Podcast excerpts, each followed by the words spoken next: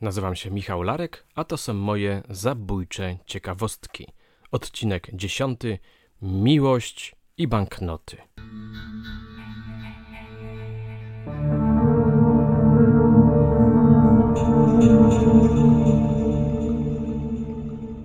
Dzisiaj zaczniemy od maila od pewnej słuchaczki, wysłanego krótko po emisji ostatniego podcastu, w którym wspominałem o szalonym mężczyźnie podpatrzonym przeze mnie w czasie studiów pod budynkiem Kolegium Novum. Może pamiętacie? Mówiłem wówczas o tych wszystkich dziwnych ludziach, których mijamy gdzieś po drodze w naszym życiu.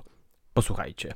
W latach 2013-2014 Mieszkałam na poznańskich Jeżycach i z opisu, jaki pan przedstawił, sądzę, że może chodzić o mojego chorego na schizofrenię sąsiada, pana Przemka. Z tego, co udało mi się wtedy dowiedzieć, pan Przemek był wykładowcą na UAM, ale niestety nie mam pojęcia, czego uczył.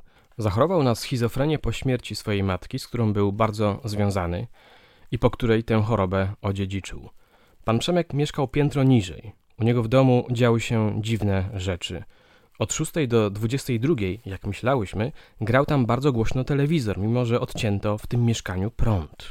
Udało mi się któregoś razu podsłuchać pod drzwiami, że to on rozmawiał sam ze sobą różnymi głosami. Wychodził na klatkę schodową za każdym razem, gdy szła któraś z nas, miałam dwie współlokatorki, żeby powiedzieć nam dzień dobry. Czekał na moment, kiedy jedna z moich współlokatorek, którą wydawał się zauroczony, Zostanie sama w domu i przychodził na przykład pożyczyć telefon, bo musi zadzwonić na policję, pogotowie, straż itp.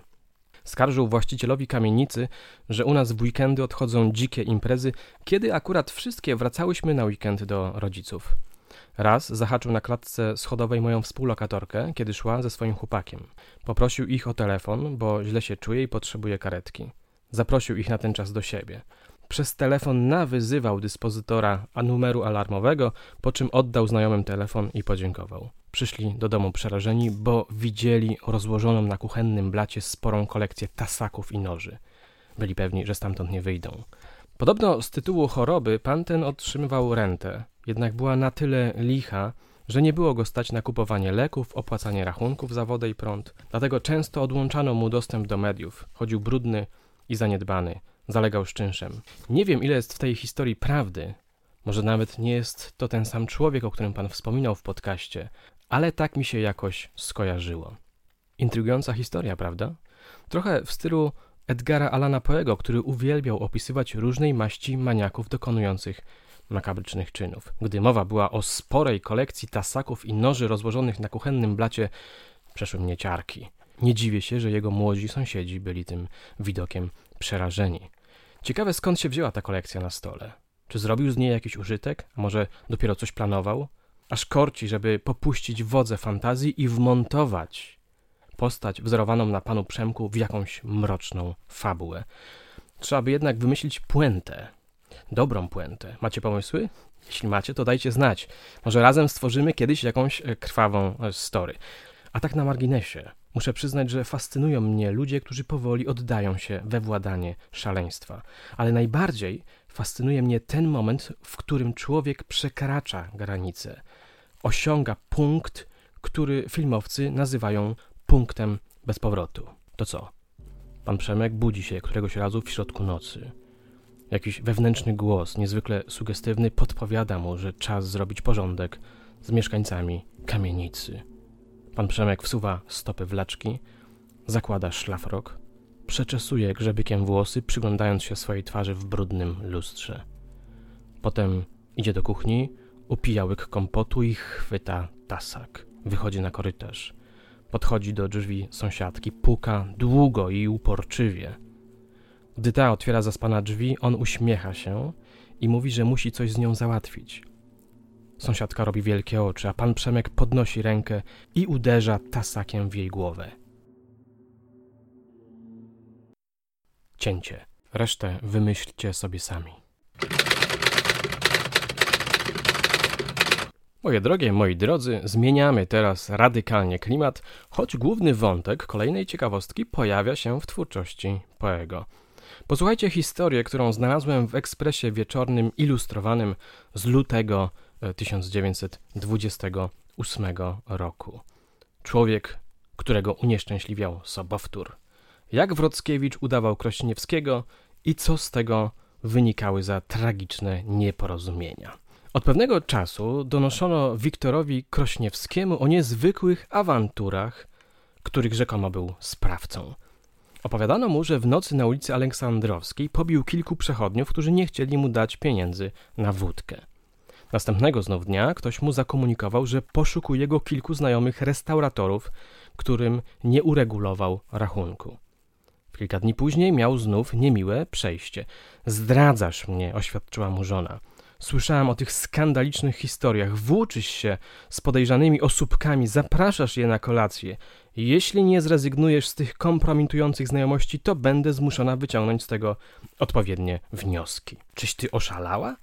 Oburzył się Krośniewski. Przecież wiesz, że zawsze byłem solidny i nigdy nie mogłaś mi nic zarzucić.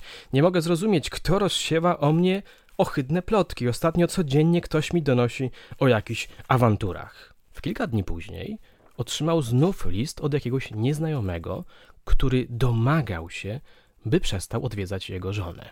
Powiedziała mi o wszystkim, pisał mu. Jeśli pan będzie jej składał wizyty, to się z panem krwawo rozprawię. Co się stało? Zastanawiał się Krośniewski. Jeśli ten dziwny stan będzie trwał w dalszym ciągu, to chyba zwariuje. Tajemnicze historie wreszcie się wyjaśniły.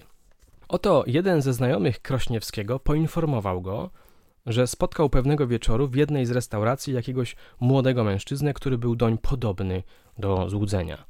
A więc ten osobnik jest winowajcą, krzyknął Krośniewski. Prawdopodobnie podszywa się pod moje nazwisko i wskutek tego wszyscy podejrzewają mnie, że prowadzę hulaszczy tryb życia. Krośniewski postanowił za wszelką cenę spotkać się ze swoim sobowtórem. Odwiedzał w nocy wszystkie restauracje przy ulicy Aleksandrowskiej i Drewnowskiej, gdyż powiedziano mu, że tam właśnie można go spotkać. Pewnego wieczora zauważył go w jakiejś knajpie. Sobowtór był pijany i czule go uściskał. Mówiono mi, rzekł, że jakiś jegomość jest do mnie bardzo podobny. Stwierdziłem, że pan cieszy się bardzo dobrą opinią. Dzięki temu, że przyjmowano mnie za pana, miałem wszędzie kredyt. Dziękuję bardzo. Podobno pan jest żonaty, mógłbym więc pana zastąpić w pewnych powinnościach. Łotrze! krzyknął Krośniewski. Nie będę już więcej cierpieć przez ciebie. Jak śmiesz obrażać moją żonę? Wynikła bójka. Krośniewski rzucił się na przeciwnika i począł go okładać laską. Goście restauracyjni nie mogli go obezwładnić. Sobowtór Adam Wrockiewicz doznał poważniejszych obrażeń cielesnych. Krośniewski, oskarżony o pobicie, znalazł się przed sądem, który skazał go na miesiąc aresztu. Historia całkiem interesująca, ale jak to często bywa w prawdziwych opowieściach, brakuje jej zaskakującego zwrotu akcji. Czyż nie? Gdybym miał napisać opowiadanie na jej kanwie, sprawiłbym, że obydwaj panowie polubiliby się i zawarli jakiś deal, wykorzystując swoje kapitalne podobieństwo. Z ich spotkania zrobiłby się zaledwie punkt wyjścia jakiejś większej fabuły. A teraz historyjka, której bohaterem jest mężczyzna o nazwisku Groza. Posłuchajcie. Od trzech lat pan Walenty Groza, mieszkaniec Ozorkowa, poszukiwał swej żony, która zbiegła z kochankiem, zabierając ze sobą rozmaite rzeczy, dość znacznej wartości. Młoda kobieta porzuciła go w dwa tygodnie po ślubie. Chciała bowiem wyjechać za granicę. Groza zaś nie miał na to środków. Zobaczysz, że znajdę innego, który mi nie odmówi żadnej przyjemności, groziła mu. Młodemu małżonkowi zdawało się, że żona zrezygnuje z tej zachcianki. Okazało się jednak inaczej. Jej ucieczka wytrąciła go zupełnie z równowagi. Zwrócił się do władz policyjnych, które jedynie stwierdziły, że wyjechała za granicę. Z biegiem czasu przyzwyczaił się do straty ukochanej żony, interesy handlowe, które prowadził, przynosiły mu pokaźne zyski, a co najważniejsze, zupełnie go zaabsorbowały. Przed kilku tygodniami, gdy w domu obliczał dzienny obrót, zauważył, że na jednym z pięciozłotowych banknotów było napisane ołówkiem następujące zdanie: Kocham Bronisławę Grozową. Nie sprawiło mu wielkiej trudności stwierdzić, do kogo ów banknot należał. Udał się więc natychmiast do znajomego sklepikarza, który rzeczywiście rozpoznał tę pięciozłotówkę. Pamiętam ten banknot, oświadczył mu, bo śmieszył mnie ten napis. Nie przypuszczałem jednak, że tu chodzi o pańską żonę. A czy może pan sobie przypomnieć, od kogo pan otrzymał tę pięciozłotówkę? pytał go Groza. Nazwiska tego osobnika nie znam. Spotykam się z nim zwykle w Łodzi w pewnej restauracji. Po kilku dniach Groza wyjechał ze sklepikarzem do naszego miasta. Daremnie szukali owego osobnika w rozmaitych restauracjach. Nikt nie mógł mu wskazać jego adresu. Gdy wreszcie zdecydowali się powrócić do Ozorkowa, natknęli się z nim całkiem przypadkowo na dworcu kolejowym. Sklepikarz zapoznał go z grozą i w trójkę udali się do bufetu.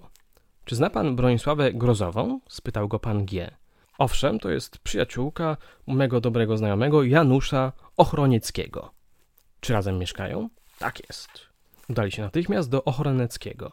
W skromnym mieszkaniu przy ulicy Gdańskiej zastali panią Bronisławę, która na widok męża chciała im zamknąć drzwi przed nosem. A więc nareszcie cię odszukałem, krzyknął małżonek. Teraz już zmuszę cię do powrotu. Nigdy, odpowiedziała mu chłodno.